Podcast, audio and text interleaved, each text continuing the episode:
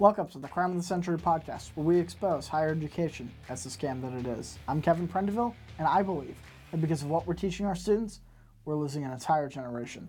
And now, today, as always, we'll be diving headfirst into controversial subjects, undaunted by political correctness. Now, uh, the Mueller probe uh, came back, and as many people predicted, uh, nothing.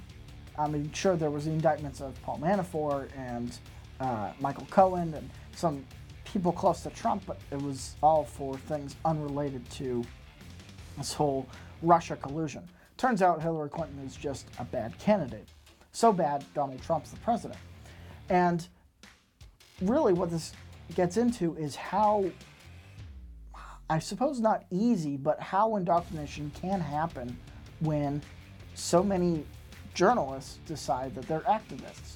And today, that's why we're going to be exploring not only this probe, but how does it even play into the crime of the century.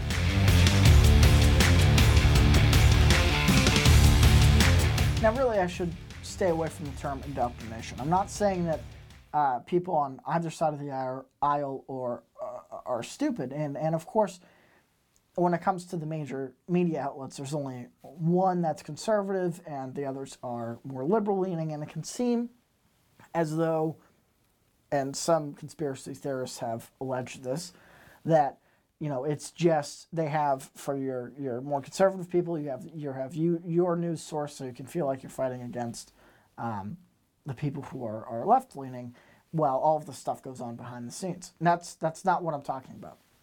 And when i mean indoctrination i don't mean either that the i suppose the the npc mentality and that that was big uh, around the internet um, for a while. It's called it's the NPC mentality, and it goes after the um, the left and how essentially you know they watch CNN or MSNBC, and then they turn around and they like a computer spit back out the same lines.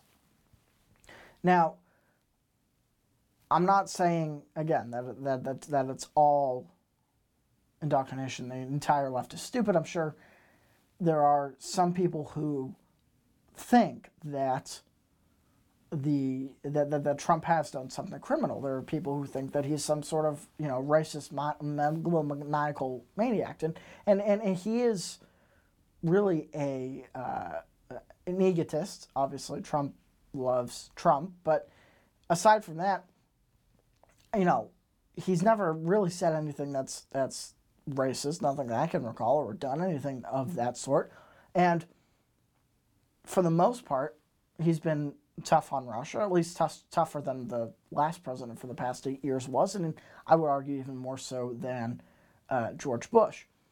Although Bush didn't have to deal with uh, Putin the, his entire presidency, uh, since about 2001, 2002 is when uh, Putin really solidified himself.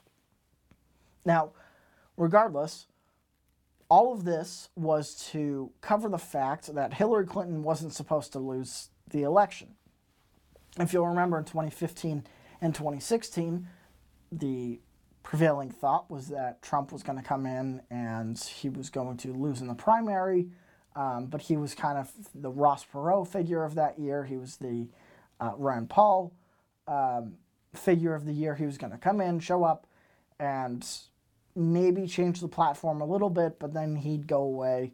Maybe even, I remember people even predicting that he, Trump being Trump, would lose the primary, split off, make his own political party, and then attempt to win, which would drive votes away from the Republicans and ensure a Democratic victory.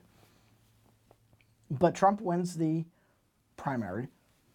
He becomes the Republican nominee, and it's it's like, are you serious? You're running Donald Trump, this WWE star, this, um, you know, this guy from the, from who was popular in the '80s and went against the NFL and did all this stuff and like, why are you running him? Why aren't you running Jeb Bush, who you're supposed to be running?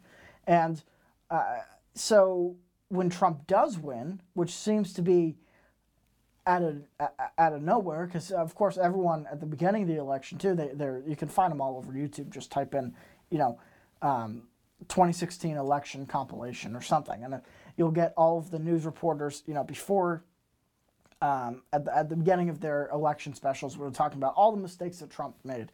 What you know, what could he have done better? He could have reached out to these different communities. He could have done this. He should have done that. And as it goes on, it becomes more and more evident that he's going to win. Suddenly, it turns into, oh my God, Donald Trump's going to be president. How do we stop this? And somewhere, somewhere along the line, somebody said, well, he could only win if he colluded with the Russians. Why? I don't know. Because there's a Trump Tower in Russia. That's about it. Like uh, you know, and granted, you have to bribe a lot of officials to get anything done, especially of that size in Russia. It, it, it doesn't mean that he stole the election from Hillary Clinton. It could mean that Hillary has never been. Hillary is more shady than Bill Clinton and a lot less likable. I mean, she wouldn't go to uh, Wisconsin, she wouldn't go to Iowa, she wouldn't go to Michigan. She would basically go to uh, California and uh, the places in the Northwest that she'd like, and she'd go to the East Coast and the places that she liked there, and the bigger population areas. But you wouldn't catch her talking to, to the Midwest folk. And every time that there is some sort of great social or political movement in the United States, historically it's always come from the Midwest, minus, of course, the uh, very early colonial days, because there was no Midwest United States at that point. But since about 1840, every great political or social movement that has affected the entirety of the United States, whether it's culture or uh, our political interactions, it's come from the, the Midwest. In the 1840s, and this is why I use that, that day, um, some people put this in you know 1838 or so, but I put it in 1840 is the uh, great moralist resurgence or the great um, the, the second great awakening which is essentially this revival of primarily baptist but also uh, lutheran and evangelical principles. So the united states though it started off with christian principles as we talked about especially last week uh, which a lot of which derive from lutheranism and uh, the english uh, uh, you know, the, the English influence, um, which is essentially uh, Protestantism, though, um, of course, it's King Henry VIII's church in, in England. Regardless, a lot of that revival came from, started in the Midwest, with a lot of farming communities, a lot of conversions in the South, and obviously that presence is still there and kind of sets the tone for the Midwest Midwest ethos, which is, you know, uh, to work uh, incredibly hard, do your job, and to not complain about the situation around you. And so, the Midwest really showed its power then. Then later in the 1890s, and this was during there was a great period of peace between the Springtime Nations and World War One in Europe, and since Europe was the great, you know, power at the time, the world was rel- relatively stable, comparatively, um, in in in between that time. But economies became very advanced in the starting about 1870 and moving into, uh, you know uh, uh, the creation of the stock market and the creation of mutual funds in 1919. So, as the economy became very advanced, there were a lot of fears that people were being left behind. And so, in 1892, 1888, somewhere in there, a man named uh, William Jennings Bryan became uh, very popular in the Midwest. And he was a bit of an elitist, or should have been elitist. He didn't grow up poor. He did. He was not. Um, he did not rise through the ranks, much like Trump. He uh, he was from some money, so you would think he would have been some sort of elitist, especially at that time. He would have been, you know, some sort of bureaucrat or, um, you know, a respected member of higher class, late Victorian era Gilded Era society. Well, he actually he was really kind of a, a, a, fire starter in the Midwest, and he would talk about we need to move to the silver standard standard to help uh, combat inflation, and we need to, you know, give more subsidies to farms, which of course didn't happen for about 100 years, but these ideas were birthed by uh, Jennings Bryan and some of the writers in the Midwest at the time, uh, political writers, who, again, changed the elections and eventually led to someone like Teddy Roosevelt getting elected. Though Bryan ran, he never had the appeal on the coasts and couldn't win. He again changed the makeup of American domestic and a little bit of foreign policy because he was a uh, also an isolationist. And of course, we see the effects of that all the way down into World War II. And even today, uh, but the, the Libertarian Party is full of, uh, of nut jobs, but they are still very isolationist for the most part.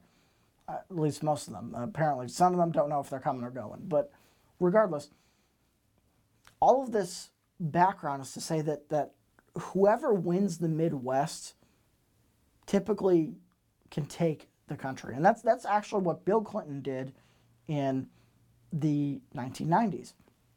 You'll remember he was able to appeal, uh, uh, appeal to the uh, Southern and Midwest voter base by coming across as Democratic, so different than if uh, George Bush Sr., but also uh, kind of down home, homespun, a a nice person who really looked out for the individual. That's what he was able to brand himself as. While at the same time, on the East Coast, he was appealing because he was kind of the suave uh, uh, man who could maneuver his way around a conversation.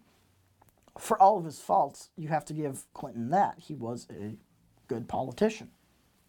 Hillary didn't have any of that. She was shrewd, she was, well, arrogant, uh, apparent reports from her in the 90s. Now, granted, I'm sure she knew what Bill was doing in the White House, but in the 90s, while she was there, she was mean to servants and, and service people, and she was just not a decent person to be around. Now, obviously, you have the Uranium One scandal, Benghazi, all this stuff that happened under her watch uh, in the later years that makes her seem as though she's out for one thing, and that's power.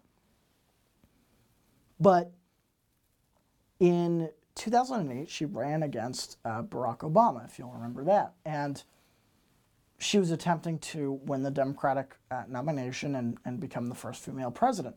Well, uh, the Democrats decided to give, essentially, the deal was the Democrats would. Uh, they would kind of back off. They would let Obama win, and he went on to be president. Although I don't think I don't think any Republican could have won in 2007, 2008 because the idea at the time was hey, George Bush started this great recession. He's an idiot. We need to get a Democrat in there. So, had she run against McCain, though, it would have been a much closer race. Uh, but all of this goes to build the case that Clinton, Hillary Clinton, is simply a poor candidate. Yet they need the Democrats needed to believe that they couldn't possibly lose to Donald Trump because the idea is that he's some blithering idiot, WWE star. Um, you know, basically, basically they're running against an Olsen twin, and it's, he's just some guy. They like you can't possibly lose to him, and so what has to happen? Well, there has to be some grand conspiracy that let him win, and again, he's smart enough to build a net worth of $4 billion, so he has connections. He knows what he's doing in a business deal. Um, and if you watch the, the, the, Kevin Prendiville show, we've talked about, uh, and even uh, Civil Discourse, I think more so, we've talked about his ability to walk away from a deal that's not uh, uh profitable for him or doesn't get what he wants. It's in his book, uh, The Art of the Deal. And so it was it, it, was turned on full blast. The, the media decided that, um, you know, Trump was, you know, in bed with Putin, and Trump, um, you know, was, was an actor of uh, of Russia, and it's it's it's very clear that that um, you know the the, the Russians uh, uh, got to him, and he's just an actor, and he's going to let the um, the, the Russians do you know whatever. He's going to let them run a roughshod in the Middle East and and run over the Ukraine and run over Poland. Of course, that was all happening under Obama, but we'll let that slide for now. And all of this was done and in order to get Trump. It wasn't in order to find any sort of truth, and that's when it became indoctrination. And I'm talking from a grand media perspective here. Now, here's how, the, how all this fits into uh, the crime of the century. One of the things that we discuss in the book and, descri- and really have been talking about uh, uh, throughout the entirety of this program has been the fact that with a lack of historical and critical thinking institutions within our educational facilities, within our educational uh, uh, uh, developments, we have led to a situation, a, a real crisis of identity. We not only do not know who we are, but we're also very gullible when someone who displays the kind of beliefs that we want to see acted out in the world will follow them and, and defend them as being almost infallible. So when you have people on the left who hear from all of these major uh, outlets and, and what, at least before 2016, seemed to be reputable sources, that, uh, you know, Trump colluded with Russia, and here's here's the evidence, and John uh, Brennan is saying all of this stuff. Um, it made it seem like you know they're going to get this guy, and we're so close to to getting Trump, and we're going to go after him. We're going to be able to impeach him because he's not a legitimate president. Well, and it all backfires when it's found out that you know he was elected by the American people. Hillary Clinton was a bad candidate, and they're rejecting the democratic, their socialist principles, whichever one that they want to uh, put forth, and it's seeming to be more and more socialist. And you have a situation like they have. It was written about. Uh, he's long dead now, and I, I, can't recall his name. But there was a man who uh, he escaped to the United States, but he was born in the Soviet Union and spent time in a uh, gulag, a, a political prisoner prisoner cell. And one of the things he said was that even though these people were in prison, essentially, sometimes for stealing bread, sometimes for uh, thinking the wrong things or saying the wrong thing, he said you could ask them a question, and it was like you could.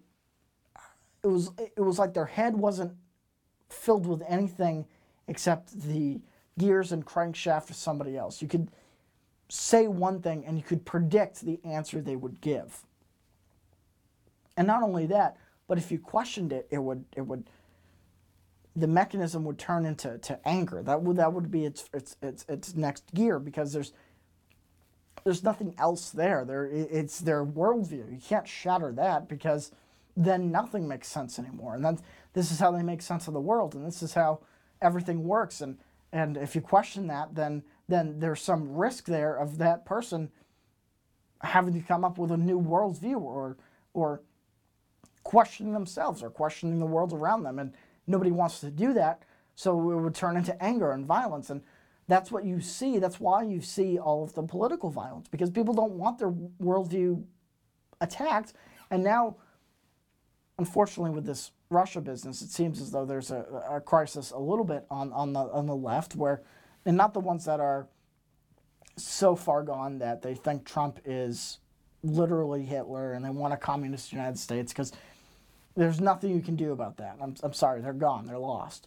But for the ones who vote Democrat because their parents voted Democrat, they, they, they do believe in, uh, you know, life, liberty, brotherhood, the, the French ideal. It's a little bit of a loss of confidence and also it might force them to challenge their worldview and though I don't think it's ever, it's not going to lead to, to, to, violence or anything. It's going to lead to a split in the Democratic Party. And we're already seeing some of the fractures. You know, they got the Starbucks CEO uh, considering to run, but not as a socialist, doesn't want to be associated with that.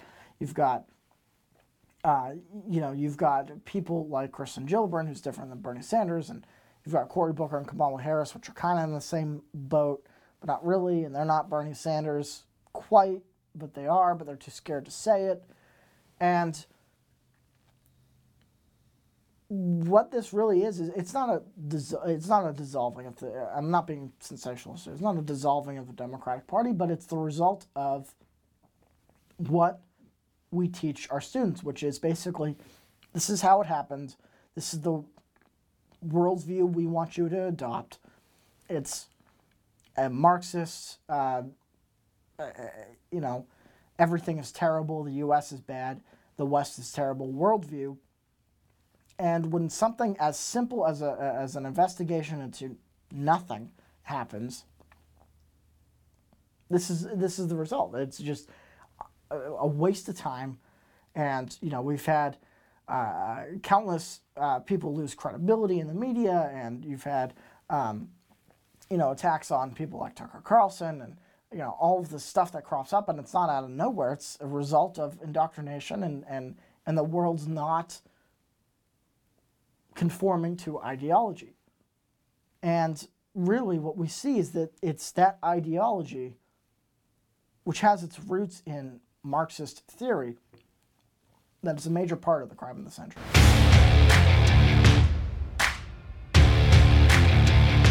You ever hear people talk about debt and they talk about it like it's uh, leftovers or something terrible? Well, I'll tell you what, my biggest mistake when going to networking meetings and bringing this up is that I forget that we all have the same presupposition when it comes to debt. But I've learned to actually break it up into three categories good, bad, and ugly debt. And I'm going to show you in my new book, Smoke and Mirrors, which is live on Amazon right now for just $9.99, exactly how the wealthiest break down their debt to actually leverage what they have into something greater. Because I believe that we all have the God given ability to create, and that financial freedom really comes out of personal freedom. So we need the mindset too, and that's the first thing we go over in Smoke and Mirrors. Then we go over the banks, financial institutions, the government, and the notorious debt topic to explore new ways to create eventual wealth or create indestructible wealth. Pick up your copy on Amazon.com right now or go to kevinprendiville.com.